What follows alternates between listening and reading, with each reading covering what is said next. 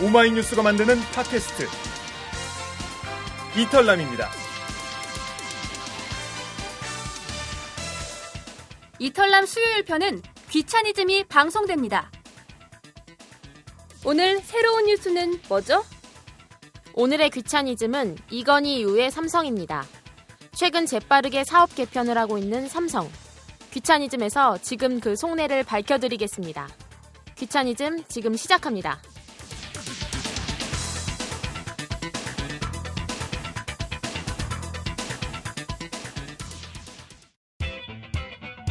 경제 뉴스가 어려운 분들, 귀를 열고 찬찬히 들어보면 경제가 쉬워집니다. 어려운 경제가 만만해지는 시간. 오마이뉴스 경제부 기자들의 귀차니즘.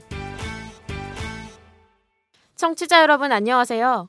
오마이뉴스 경제부 기자들이 만드는 귀차니즘 4월 둘째 주 방송을 시작하겠습니다. 저는 오마이뉴스 경제부의 막내 기자 김지혜입니다. 네, 이 자리에는 경제팀 김종철, 김시연, 김동환 기자 나와 계십니다. 안녕하세요. 안녕하세요. 네. 안녕하세요. 안녕하세요. 네, 첫 방송 나가고 반응이 어땠나요? 오늘 두 번째 방송인데. 아, 반응이 아주 뜨겁다는 얘기를 듣질 못해가지고요. 어땠어요? 어, 올해 제가 묻고 싶네요. 주변의 지인들 말로는 아, 너 말이 너무 느리다. 그리고 뭐 걔가 목소리가 거슬린다. 뭐 이런 얘기들이 있어서 오늘은 좀 말을 빨리 할 수 있으면 좋을 것 같다는 생각을 하면서 왔습니다. 저희 집사람이 그 듣고 나서 평을 해줬는데요. 이 팔이 안으로 굽는 건지 모르겠는데 제가 담당했던 오마이뷰가 제일 재밌었다고 어머. 얘기를 해줬습니다. 정말 팔이 안으로 굽은 것도 같네요. 야, 오면 재밌었어요. 재밌었어요. 네. 뭐 저번 주에는 조금 내용이 어렵다는 얘기들이 있어서 이번 주는 저번 주보다는 좀 내용이 그래도 좀 쉬운 것 같아요. 삼성 하면 사람들이 관심도 많고 하니까 예, 뭐 저는 뭐 이번 주는 더 잘 될 걸로 생각합니다. 우선 한 주간 있었던 경제 소식들부터 정리해 보겠습니다. 귀차니즘 경제 top 5. 첫 뉴스는 한호주 자유무역협정 서명 소식입니다. 8일 양국 장관이 FTA 공식 서명을 마쳤고 이제 국회 비준 동의를 마지막 절차로 남겨두고 있습니다.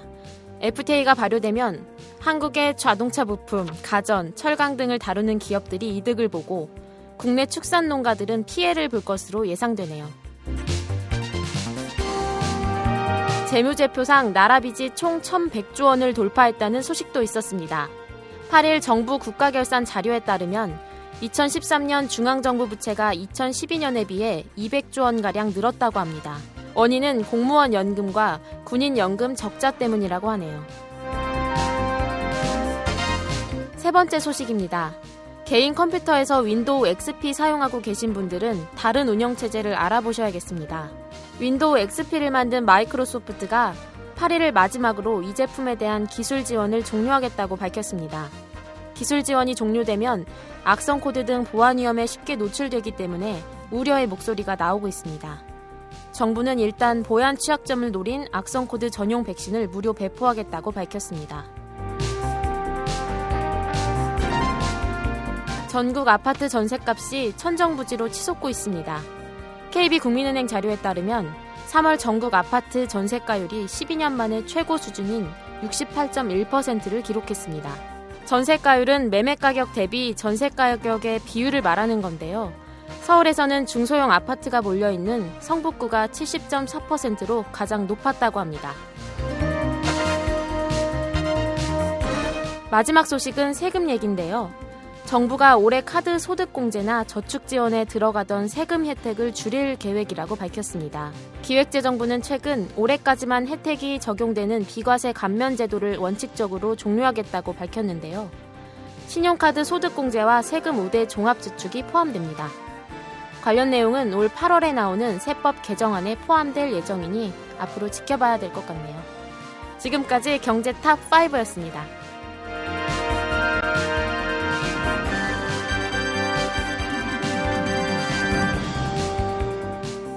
네, 지금까지 한 주간 있었던 경제 소식들 모아봤는데요.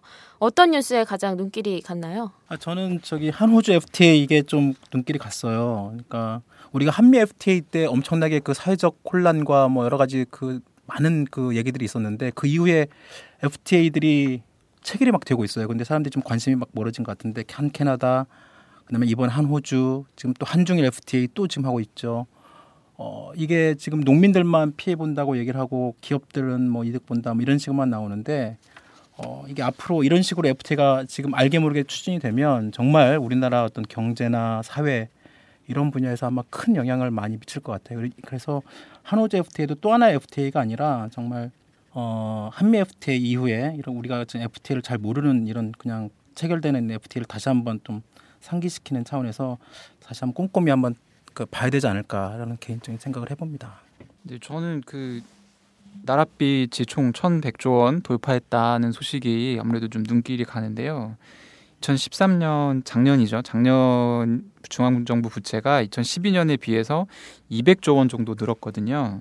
근데 이제 이 중에 74% 정도가 연금 충당 부채라는 항목입니다. 그래서 이제 뭐 공무원 연금이나 군인 연금 적자를 이제 나라에서 대신 메워주는 그런 내용인데 이렇게 뭐 댓글 같은 거를 좀 보니까 기사 다, 달린 댓글 같은 걸 좀 보니까 아 그러면 뭐 굉장히 뭐 한 170, 150조 원 가까운 돈을 세금 걷어가지고 메워주고 있는 거냐. 공무원과 군인한테. 예, 예, 그죠. 음. 그런 댓글들이 있는데 사실 이제 그런 거는 아니고요. 그 요게 이제 당장 국고에서 빠져나가는 돈이 그렇다는 게 아니고 음. 먼 미래까지 이제 계산해 봤을 때 한 이 정도가 이제 소요가 된다. 이렇게 해서 이제 재무제표상의 부채로 이제 잡히는 금액이라서 실제로 뭐 세금에서 나가는 돈은 한 19조 원 정도라고 하는데 사실 그것도 좀 그죠. 많죠. 네. 네. 그리고 XP 사용이 중지된다고 종료된다고 하는데 이렇게 되면 사용을 못 하는 건가요? 아예? 어 그건 아니고요. 그 PC 사용은 언제든지 가능하고요. 다만 이제 악성 코드 같은 보안 코드 업데이트가 중단되는 거거든요. 한마디로 이제 더 이상 너희 이 컴퓨터 쓰다가 그 바이러스 걸려도 책임 안 지겠다. 이제 그렇게 선언하는 거나 다름이 없습니다. 더구나 이제 국내 사용자 PC 가운데 7대 중 한 대꼴로 XP를 쓰고 있고요. 더 문제는 그 은행권에서 쓰는 그 현금 자동 인출기 있잖아요. 그 한 90%가 다 XP를 쓰고 있다고 합니다. 그래서 지금 은행이 난리가 났죠. 음, 한국이 이제 MS 의존도가 높은 거는 뭐 세계적으로 유명한데요.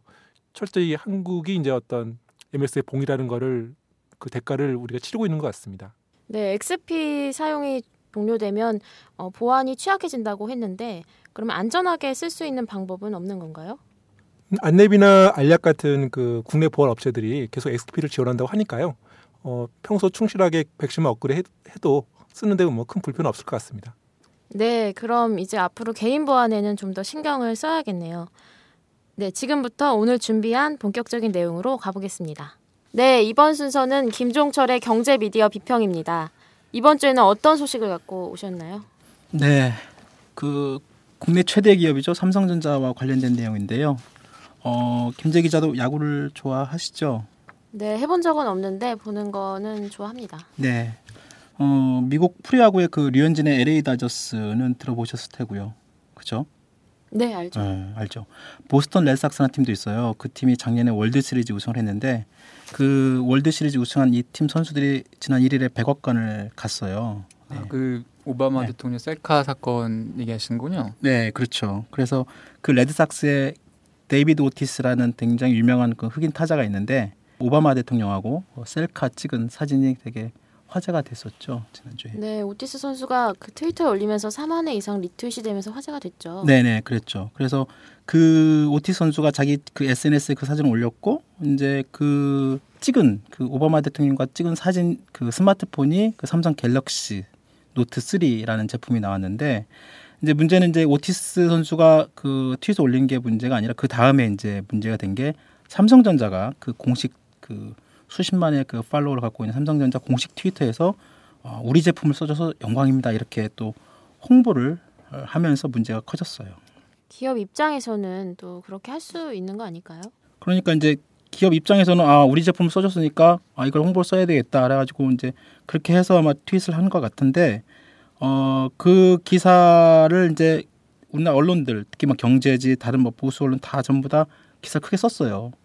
삼성 스마트폰 뭐 홍보 대박 뭐 이런 컨셉으로 기사들이 막 나왔고 어 그런데 이제 미국 쪽 반응은 약간 좀 달랐어요. 미국의 어떤 USA 투데이즈나 뭐 그 보스턴의 그 지역지인 보스턴 글로브지나 뭐 비즈니스 인사이드라는 어떤 경제지 그 언론들은 분위기가 한마디로 미국 대통령이 어떤 특정 회사 삼성이라는 특정 회사 제품 마케팅에 어, 이용된 거 아니냐라는 이렇게 비판적인 시각도 있었어요. 네. 네, 오바마 대통령이 뭐 제품에 이용됐다 이런 말인가요? 그러니까 이제 미국 쪽에 이제 그런 그 언론들은 어, 삼성과 어, 삼성의 어떤 제품, 삼성이라는 회사의 특정 회사의 제품에 오티 선수가 거기 같이 이제 결합되면서 미리 삼성과 짜고 어, 사진 찍은 거 아니냐. 보스턴 글로브즈는 아예 그렇게 이제 아예 의혹 제기까지도 했는데요. 그렇게 되니까 이제 뒤늦게 이제 오티스하고 뭐 오티스가 뒤늦게 해명을 하고 아 우리는 뭐 갑자기 오바마 대통령과 미리 이렇게 사진에 찍을 생각은 없었다. 뭐 그런 얘기도 하고 막 그랬어요.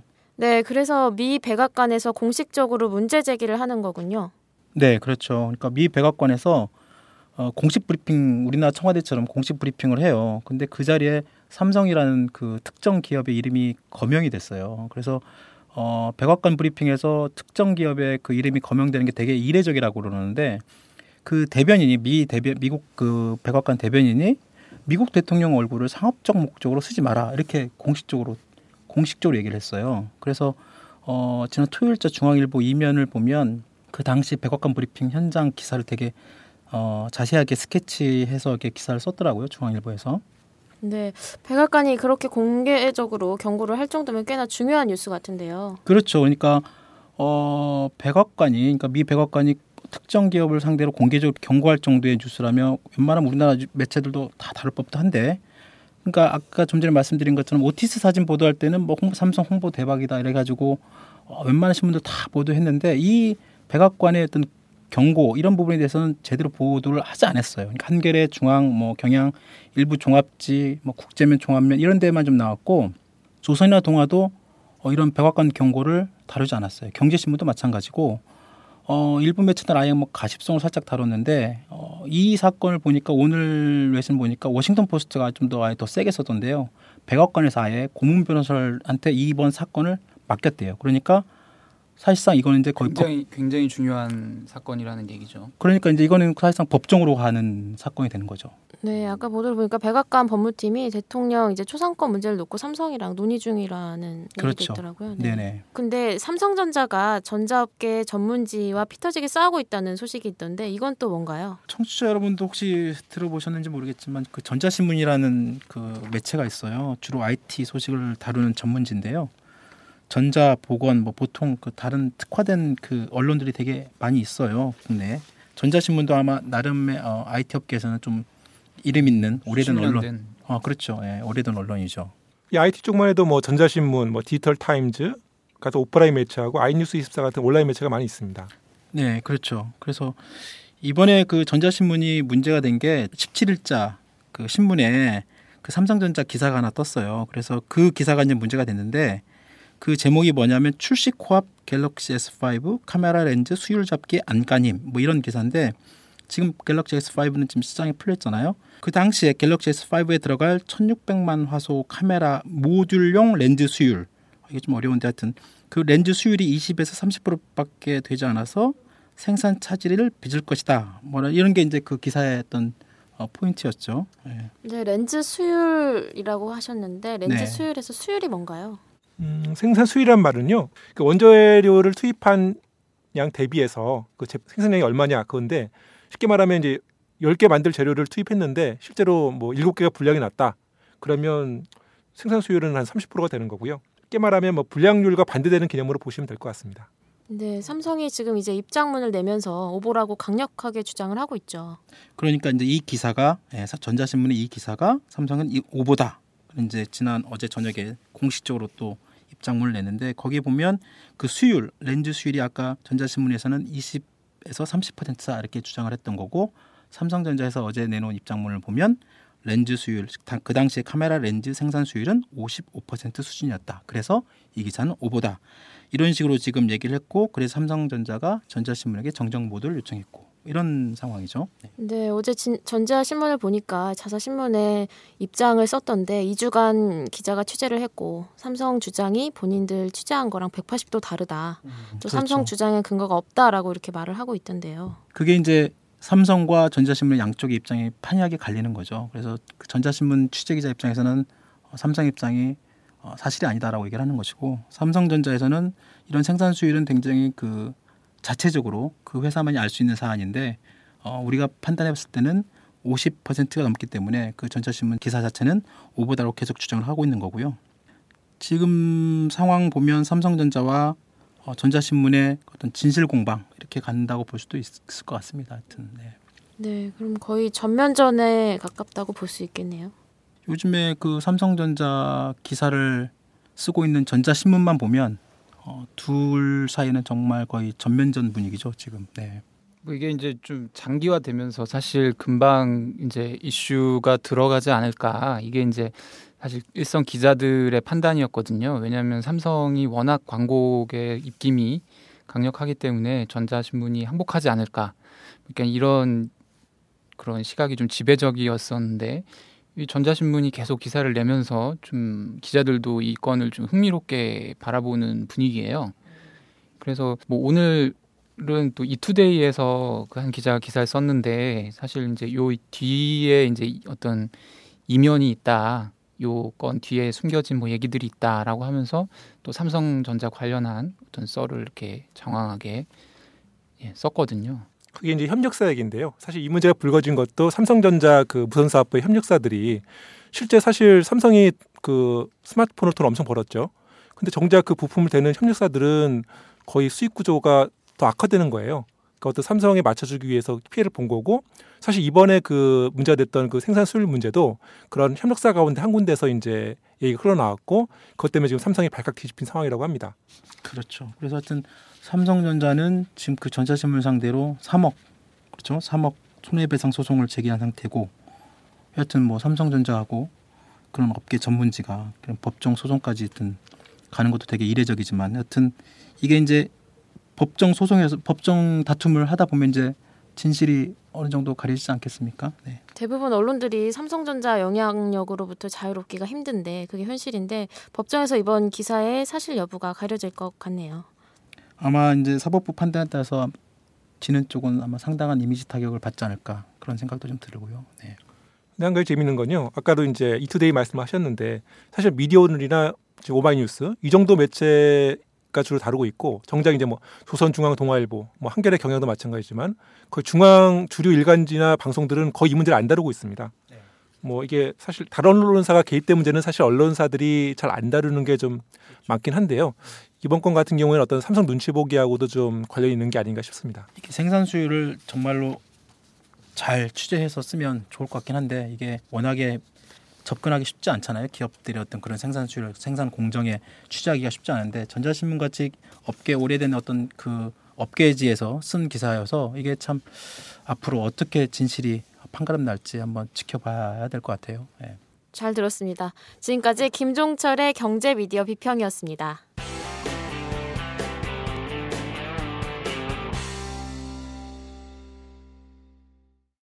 여러분은 지금 오마이뉴스 경제팀 기자들의 귀차니즘을 듣고 계십니다. 다음 순서는 이슈 뽀개기 순서인데요.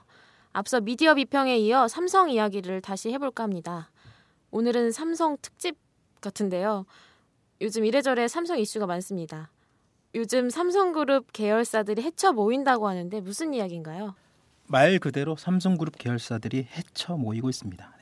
네. 요즘 삼성이 계열사 간에 대대적으로 사업 구조 사업 조정에 나서고 있다고 하는데 그 말씀을 하시는 네? 그렇죠. 네, 사업 구조 조정을 하고 있는 건데요. 우선 뭐 삼성이 우리나라 최대 기업인 것은 아실 테고 그룹 매출액이 지금 보니까요 자료를 보니까 어, 작년 말 기준으로 해가지고 삼성의 그 그룹 매출액이 223조 1천억 원이래요. 223조 1천억 원. 그러면 우리나라 1년 예산이 어, 357조 원이거든요. 우리나라 총 1년 예산이 국가 1년 예산이 그러면 한 기업 그룹이 지금 하는 매출액이 223조니까 엄청난 거죠. 그리고 삼성그룹 계열사가 74개 정도 돼요. 그래서 걔네 시가총액이 한 318조 원. 시가 시가총액이라는 건 아시죠? 그러니까 주식 그 금액을 쭉 모은. 즉 우리나라 전체 그 주식시장 시가총액이 1,187조 원 이라고 하는데 그러면 삼성그룹만 따지고 보면 우리나라 25% 전체- 정도. 그렇죠. 25%좀 넘죠. 네. 그러니까 이 정도면 뭐 그 삼성이 차지하는 비중이 뭐 굳이 뭐 말 안 해도 어, 잘 알 수 있는 정도죠. 네. 워낙 금액이 이제 크다 보니까 잘 감은 안 오는데요. 근데 삼성으로 이제 더 계속 쏠림 현상이 커지고 있다고들 하잖아요. 예, 그러니까 삼성전자, 삼성그룹 중에서도 삼성전자 회사 하나만 보면 어, 얘네가 지금 시가총액이 204조 원, 204조 원. 그러면 이게 4년 전만 해도 삼성전자 시가총액이 139조 원이었대요. 그러니까 지금 얼마가 늘어났죠? 한 4년 만에 한 50% 이상 시가총액 자체가 엄청나게 늘었죠. 그러면 삼성그룹 안에서도 어, 삼성전자가 차지하고 있는 비중도 그만큼 크죠. 아까 그 삼성그룹 전체 시가총액이 318조 원이었으니까 삼성전자만 204조 원이 되니까 거의 뭐 삼성그룹 안에서도 삼성전자 있는 비중이 굉장히 크죠. 그래서 삼성그룹 안에서는 어, 전자, 후자 뭐 이런 얘기가 있어요. 전자 후자라는 말이 어떤 그러니까 이제 뜻인가요? 예, 삼성전자가 워낙에 이제 독보적으로 잘 나가고 있으니까 어, 전자, 삼성전자를 뺀 나머지 계열사들은 후자. 그래서 너는 전자단이냐 후자단이냐 이렇게 얘기를 했는데요. 그러니까 삼성전자 말고는 삼성그룹 다른 계열사, 삼성생명, 뭐 삼성 SDI, 뭐 삼성 뭐 카드 뭐 이런 거 전부 다 후자죠, 후자. 네. 오늘 그 전자의 1분기 실적이 나왔다고 하던데요. 예, 나왔습니다. 그이 잠정 실적인데요. 보통 1분기가 그 1년 중에서 가장 좀 비수기에 속합니다. 그래서 포- 수익이 좀 낮은 편인데 오늘 발표하는 걸 보니까 1분기 매출액은 53조 그리고 영업이익은 8조 4천억 원을 기록했습니다. 작년 4분기보다는 이제 매출이 주- 매출은 좀 줄었는데 영업이익은 한 900억 정도 늘었어요. 뭐 작년 3분기에 그 10조 원을 넘어가지고 뭐 사상 최고치를 기록했을 때보다는 작지만 그 나름 선방했다는 의견이 많습니다. 1분기 그러니까 석 달 동안 이익이 8조 4천억 원이라면 되게 대단한 규모 같은데요. 요즘 그룹 계열사들이 헤쳐 모인다고 하는데 후자 기업들 이야기인가요? 네, 그렇죠. 아까 전자 후자 나눴잖아요. 그래서 그 전자 삼성전자를 뺀 나머지 후자 기업들, 그러니까 그 후자 기업들 얘기죠. 최근 한 일주일 사이에 그 제일모직, 그다음 에 삼성 SDI, 삼성 종합화학, 석유화학 웬만한 기업들 막 조단위 이런 기업들인데 이게 합병한다고 이런 발표가 막 나왔어요. 삼성이 이제 지금 최근 8개월간 7번 정도 그룹 내 사업 개편을 하고 있는 것 같은데 그렇죠. 기업들이 이제 하다 보면 합병도 하고 그럴 수 있는 거 아닐까요? 그렇죠. 그러니까 아, 아무래도 그 삼성이니까 얘네들이 도대체 왜 이걸 합병을 할까 갑자기? 아까 말씀하신 것처럼 8개월 사이 지금 많은 계열사들이 지금 합병을 하고 서로 이렇게 뭉치고 있는데 얘네들 갑자기 왜 할까? 뭐 그럴 거 아니겠어요? 그래서 이것을 두고 어, 여러 가지 말들이 많아요. 삼성 이건희 회장의 그런 자식들, 자식들한테 경영권을 물려주려고 아, 계열사를 지금 교통정리하는 거 아니냐 뭐 이런 얘기들이 나오고 있는 거죠. 네. 지금 뭐 아시다시피 그 이건희 회장의 외아들을 이제 이재용 삼성전자 지금 부회장이 있고 큰 딸이 이부진 호텔신라 사장이 있고요. 그리고 그 아래 이서연 씨 제일모직 사장으로 있죠. 어, 이 세 명 그 남매들한테 이제 계열 경영권을 이렇게 물려주기 위해서 계열사들이 합병하고 그리고 이 남매들한테 경영권이 넘어갈 수 있도록 그룹 계열사들을 교통정리 해주는 거 아니냐 뭐 이런 시각이 있는, 건, 있는 거죠. 네. 그러면 지금 남매들한테 회사를 넘긴 건 아니죠 아직? 그렇죠. 아직은 이제 넘긴 건 아니고 어 지금 쭉 그 삼성을 알고 있는 뭐 기자들 포함해서 여러 가지 이제 그 증권가 애널 어 증권가 애널리스트 막 이런 사람들 여러 가지 이제 왜 삼성의 이 계열사들이 갑자기 합병하고 해쳐 모이냐 막 이런 여러 가지 시나리오들이 막 나오고 있어요. 그래서 앞으로 삼성이 뭐 이렇게 될 거다. 어떻게 될 거다. 어디 계열사는 누구한테 간다. 뭐 여기는 뭐 삼성전자와 뭐 생명 어, 이건 뭐 이재용 거다. 뭐 이런 식으로 여러 가지 막 시나리오들이 되게 막 나오고 있어요. 그 시나리오를 보면 어떻게 구체적으로 나눠져 있나요? 이게 좀 약간 사람마다 다른데 어, 전체적으로 지금 의견 모아지는 게 일단 외아들이죠. 외아들 이재용 부회장한테 삼성전자를 비롯해서 전자계열사 그리고 삼성생명 그 포함한 어떤 금융 그리고 이제 일부 건설 건설까지 이렇게 맡겨지는 거고 그다음에 이부진 사장한테는 신라 지금 호텔 신라 사장이니까 호텔 분야하고 상사 그다음에 서비스 분야를 아마 이부진 사장한테 넘기는 거 아니냐 그리고 지금 이서연 사장이 지금 그 제일모직 이분이 뭐 디자인 전공했다고 하잖아요. 제일모직 패션 그다음 제일기획 지금 제일기획 사장도 맡고 있으니까 광고 쪽 그런 쪽을 아마 이서연 사장한테 맡기는 거 아니냐 이런 지금 전체적인 의견이 그렇게 지금 모아지고 있어요. 알짜는 좀 아들한테 가는 분위기네요. 그러니까 이제 아무래도 어 우리나라 기업 특성상 장자 내지는 아들한테 좀 많이 몰아주는 그런 분위기 그대로 가는 거죠. 이렇게 계열사들을 다 가져가면 이제 독립을 할 수 독립을 하게 되는 건가요? 네, 이제 만약에 계열사들이 이제 어느 정도 교통 정리가 되고 이게 뭉쳐지지 않겠어요? 그러면 이제 이게 이제 이 계열사들이 독립할 것인지 안 할 것인지 솔직히 아무도 몰라요. 이게 앞으로 지금 당장 일어날 수 있는 것도 아니고 말이 그렇지 뭐 삼성전자 생명 뭐 이렇게 모아진다고 하지만 이게 쉽게 되는 것도 아니고 그래서 지금 나오는 것들이 전부 다 하나의 설 설이죠 설 그래서 어 지금 뭐 구도상으로는 이렇게 될 가능성이 있다라는 얘기만 하는 거지 이게 지금 언제 어떻게 된다 이거 사람들만 다르고 결국은 하여튼 이건희 회장도 앞으로 뭐 수십 년 사실 건 아니잖아요 어차피 이제 이건희 회장도 당신이 살아있는 동안은 뭐 자녀들한테 어떤 정도 좀 뭐 재산을 물려줄 것이고 그래 그러다 보면 계열사를 정리하는 것이고 뭐 그런 교통정리가 필요한 거라고 생각이 되네요. 네. 네, 근데 예전에 이제 이건희 회장도 삼성으로 나올 때 형제들끼리 싸우 싸운 건가요?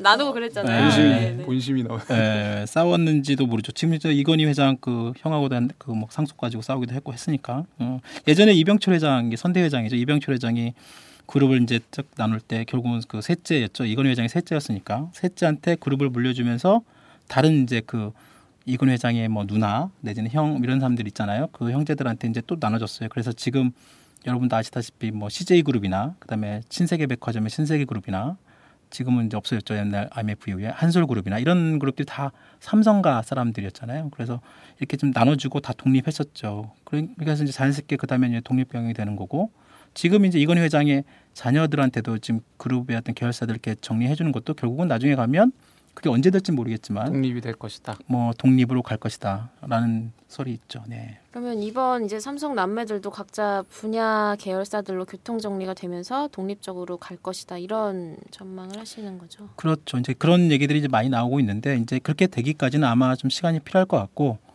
이건희 회장이 살아있는 동안에 아마 남매들을 이게 이 자식들한테 계열사를 어, 다 넘기지는 않을 거다 이런 얘기도 있고요.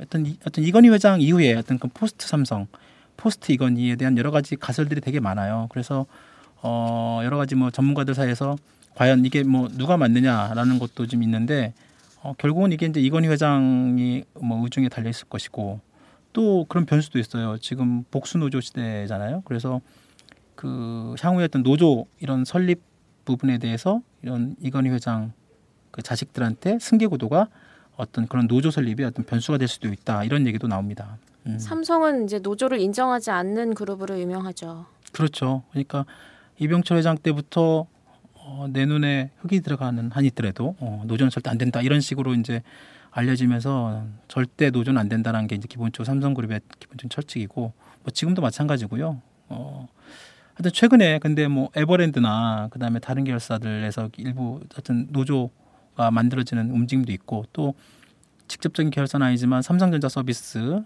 지금 노조를 만들었잖아요. 그래서 앞으로 이제 삼성이 전자 건설 뭐 서비스 이렇게 이제 쪼개지면 분명히 아마 노조 문제가 나올 겁니다. 왜냐하면 삼성이 이제 삼성 그늘이 없고 자기 독립적인 회사가 되면 거기 일하는 사람들은 아 이제 삼성이 아니니까 노조 만들어도 되지 않느냐라는 식으로 분명히 얘기가 나올 것이고 그렇게 되면 이제 이건희 회장의 그런 아들 딸들 이재용 부회장이나 뭐 그 이서연 뭐 이부진 이분들이 이제 어떻게 이런 노조 문제에 대처할지 이런 것들도 아마 아, 지켜봐야 될 것 같아요. 네. 삼성에서 이제 이런 신, 승계 시나리오에 대해서 공식적인 이야기가 나온 거 있나요? 그러니까 그 얼마 전에 저기 제가 삼성 쪽에 같은 그런 고위급 임원하고 저녁을 한번 먹어서 이런 얘기를 여러 가지 얘기를 물어봤어요. 그래서 솔직히 지금 이렇게 지금 막 계열사 이렇게 합병하고 그런 것들이 응? 어, 결국은 뭐 이렇게 자식들한테 나눠주는 거 아니냐라고 이렇게 물어봤는데, 그러니까 음, 공식적으로는 감히 뭐 하여튼 자기들이 어디 승계 얘기를 담을 수 있느냐 뭐 이런 분위기였고, 음, 어, 공식적으로 하여튼 계열사 합병 이런 것들 이제 기업의 어떤 경쟁력을 높이기 위한 차원이지 어, 무슨 후계 구도를 정리하는 뭐 그런 차원 아니다라는 게 이제 기본적인 공식적인 입장이고 하지만 이제 삼성 임원들도 어, 자신의 계열사가 누구로 갈지 이게 이제 이재용 부회장의 어떤 회사로 갈지 아니면 이부진 사장 회사로 갈지 자기네들도 되게 큰 관심사거든요. 그래서 자기네들도 만나면 그런 얘기를 많이 한대요. 그래서 어, 자신의 앞날이 결정되는 것이 이제 이 회사에 어떻게 따라 다른 거기 때문에 삼성의 어떤 임원들, 직원들도 되게 솔직히 이게 굉장히 민감한 반응을 보이는 것도 사실이죠. 네. 삼성의 후계 구도 아마 이건희 회장만이 알지 않을까요? 지금까지 이슈 보객이 오늘의 주제는 삼성 후계구도 이야기였습니다.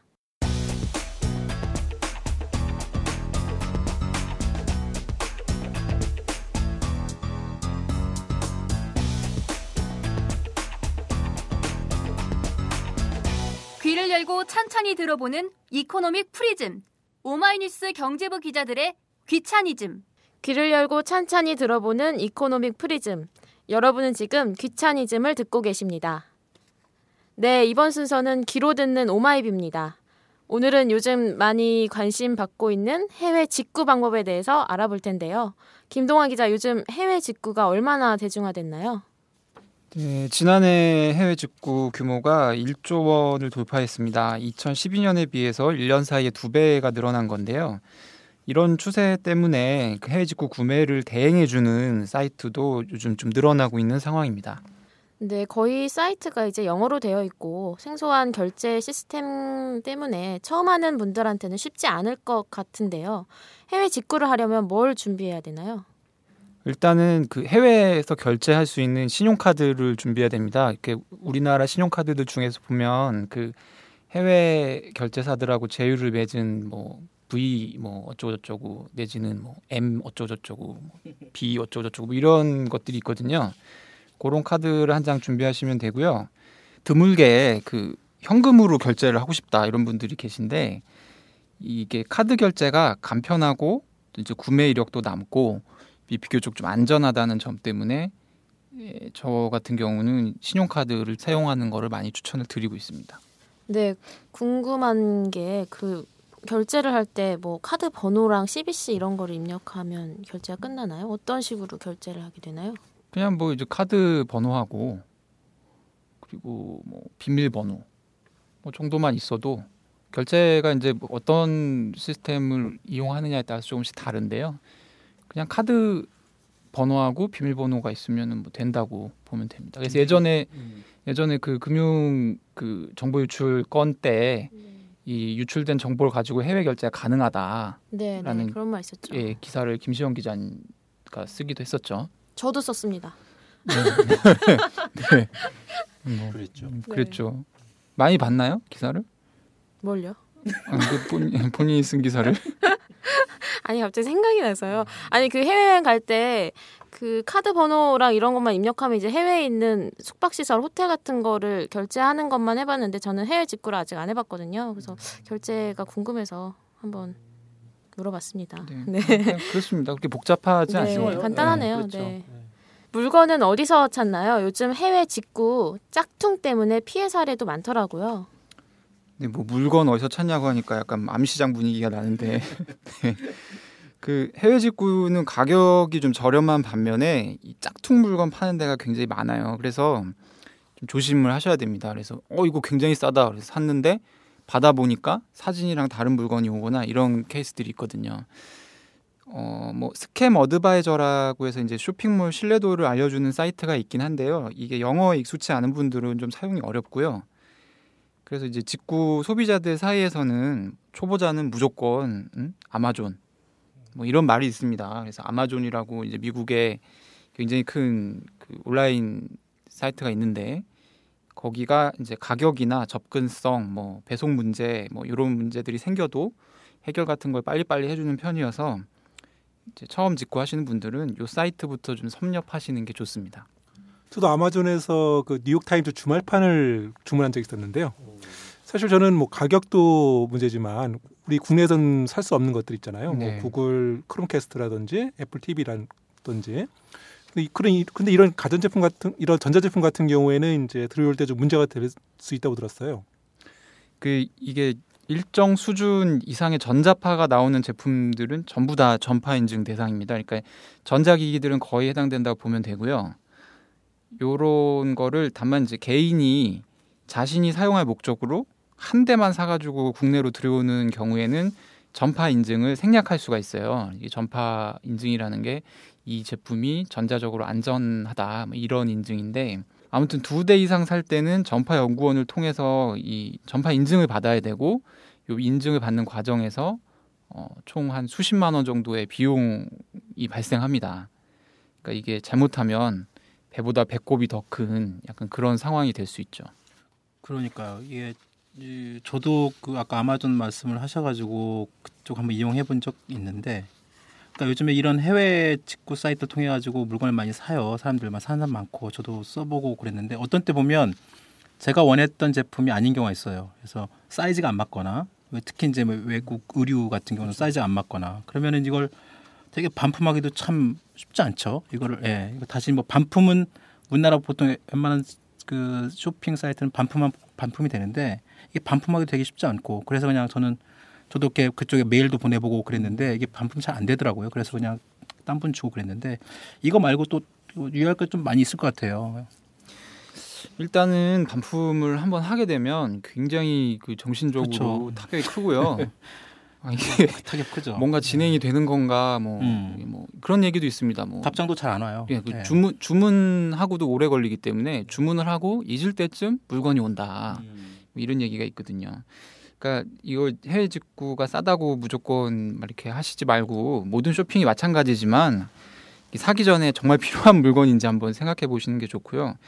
요런 문제가 생기면 이제 국내 업체 같은 경우는 소비 자원이나 이제 공정위에 뭐 항의를 하거나 민원을 넣으면 빨리 해결이 되는데 외국 쇼핑몰에서 생긴 문제는 이런 국가기관에서 뭔가 해결에 실질적으로 해결해 주기가 좀 어려운 측면이 있기 때문에 이런 부분은 좀 명심을 하셔야 되겠습니다. 네, 조심을 좀 해야겠네요. 해외 직구가 저렴하지만 더 저렴하게 살 수 있는 방법도 있다고 들었는데요.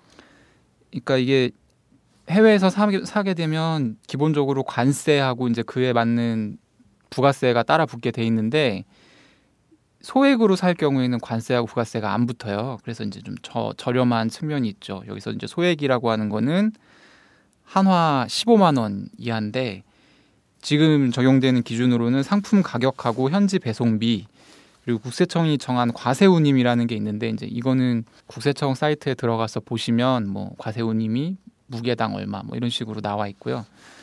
그게 이제 다 합쳐서 15만 원 이하일 때 관세와 부가세를 면제받을 수가 있습니다. 근데 지금 제가 설명이 굉장히 장황한 것처럼 이거를 초보자가 계산해서 하기가 좀 어려운 편이에요. 그래서 뭐 전 이제 얼마 전에 요, 요 관련한 기사를 쓰기도 했는데 어, 더 자세한 내용은 그 인터넷 검색 사이트에서 제가 쓴 기사 예, 해외 직구 시대 안 당하고 물건 사는 방법 네, 뭐 이런 걸 검색을 하시면 제가 쓴 기사가 나오거든요. 이제 이걸 참고하셔서 구입을 하시면 좋을 것 같습니다. 네, 그리고 요즘에 기사를 보니까 이제 초보자들 같은 경우에는 대행을 해서 구매를 해주겠다 해외 직구를 이런 사이트를 만들어서 현금을 챙겨서 이제 달아나는 경우도 있다고 하던데 저 같은 초보자들은 좀 더 주의를 해서 구매를 하셔야 할 것 같습니다. 네, 지금까지 귀로 듣는 오마이뷰 해외 직구 편이었습니다. 저희가 준비한 소식은 여기까지입니다. 이 방송은 10만인 클럽 여러분의 후원으로 제작되고 있습니다. 항상 감사드립니다. 참여 방법은 오마이뉴스 홈페이지나 02733-5505로 전화 주신 후 내선 번호 274번을 누르시면 담당자와 연결됩니다.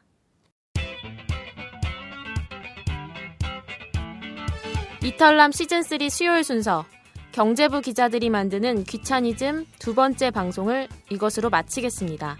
지금까지 진행의 김지혜, 출연 김종철, 김시현, 김동환, 제작은 강현준이었습니다. 저희는 다음 주에 또 쉽고 재미있는 경제 이야기로 다시 찾아오겠습니다. 감사합니다.